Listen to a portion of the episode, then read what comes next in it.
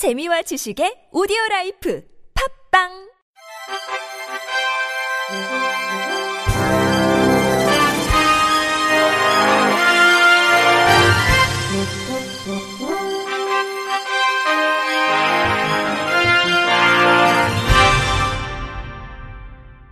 청취자 여러분 안녕하십니까?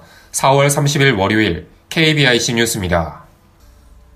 서울시내 주민센터의 시각장애인 편의시설을 점검한 결과 5곳 중 한 곳만 시각장애인이 안전하고 편리하게 이용할 수 있는 것으로 나타났습니다.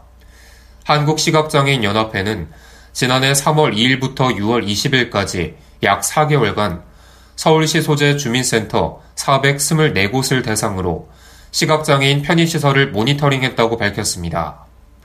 그 결과 서울시 25개 구청 내 주민센터에 설치해야 될 시각장애인 편의시설 항목 수는 총 6,879개지만 이 중 24.4%인 1,681개만 올바르게 설치된 것으로 확인됐습니다. 한시련은 이를 토대로 관할 구청별로 주민센터 모니터링 결과를 상세히 작성해 시각장애인이 안전하고 편리하게 이용할 수 있도록 시정 요청했다면서 그러나 25개 구청 중 단 한 개의 구청만 개선의 뜻을 보였고 이마저도 예산상의 이유로 모든 주민센터 재정비는 어려우며 순차적으로 진행할 수밖에 없다는 단서를 달았다고 설명했습니다. 또 일부 주민센터의 경우 장애인과 노인, 임산부 등의 편의 증진 보장에 관한 법률 시행 이전에 만들어진 주민센터라 법 이행에 의무가 없다는 식의 태도를 보였다고 전했습니다. 그러나 한시련은 주민센터의 경우 장애인 등 편의증진법에서 대통령령으로 정한 시설에 속하며 주로 손잡이, 벽면, 바닥에 설치하는 시각장애인 편의시설은 비교적 공사 범위와 소요 예산이 적어 시설주에게 지나친 부담이 되지 않는다면서 모든 주민센터는 법에 규정하고 있는 세부 기준을 반드시 준수하고 부적정하거나 설치되어 있지 않은 경우 조속한 시일 내 올바르게 시정해야 한다고 촉구했습니다. 홍순봉 한시련 회장은 계속된 시정 요청에도 서울시는 우리의 의견을 묵살하고 있다면서 향후 복지부에 시정 명령을 요청할 계획이라고 말했습니다. 대한의사협회는 시각장애인용 대국민 건강 선언문 점자 도서를 출간했다고 밝혔습니다. 지난해 6월 열린 의협 종합학술대회에서 처음 공개된 대국민 건강 선언문은 의협이 국민 건강 증진을 위해 산하 25개 의학회, 42명의 분야별 의료 전문가와 공동 작성한 일종의 건강수칙으로 금연과 절주, 운동과 숙면과 같은 기본적인 건강수칙과 더불어 스마트폰 부작용과 미세먼지 폐해를 막기 위한 방안 등이 담겼습니다. 의협은 한글판 공개 후 외국인을 위한 영문판을 제작 보급한 데 이어 이번에는 시각장애인들도 건강수칙을 접하고 관련 건강 지식을 습득할 수 있도록 점자 도서를 발간했다고 설명했습니다. 대국민 건강선언문 점자 도서는 전국의 시각장애인 복지관 및 생활시설, 맹학교 등에 배포될 예정입니다. 대전 맹학교는 전국 시각장애 특수학교 중 처음으로 학교 내 파크 골프장을 만들어 시각장애 학생들을 위한 골프 동아리를 운영한다고 밝혔습니다. 파크 골프 동아리는 매주 화요일과 수요일 오후 4시부터 6시까지 중도 실명한 기숙사 학생을 대상으로 일상 속의 힐링이라는 주제로 진행하며 유성파크 골프협회 박주태 회장이 지도합니다.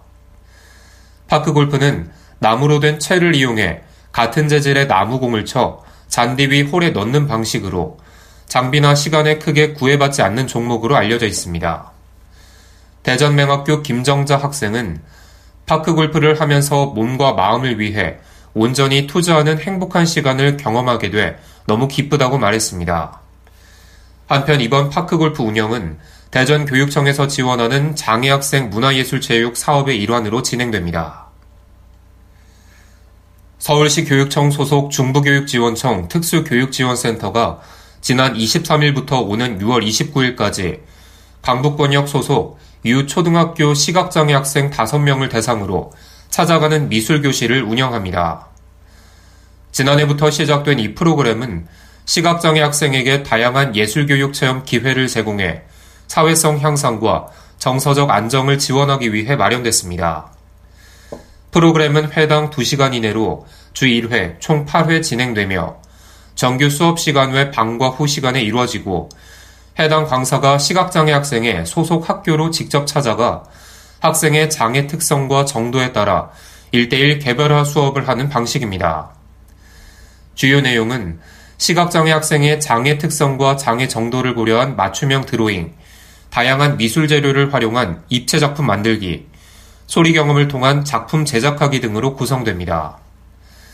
중부교육지원청 특수교육지원센터 남희정 교사는 본 프로그램은 시각장애 학생의 개별 특성에 맞게 맞춤형으로 진행된다며 미술 활동을 계기로 학생들이 마음을 열고 자신에 관한 이야기를 자유롭게 표현할 수 있길 기대한다고 밝혔습니다. 강원 철원군청 유도 진송이 선수가 2018 시각장애인 유도 월드컵에서 금메달을 획득했습니다.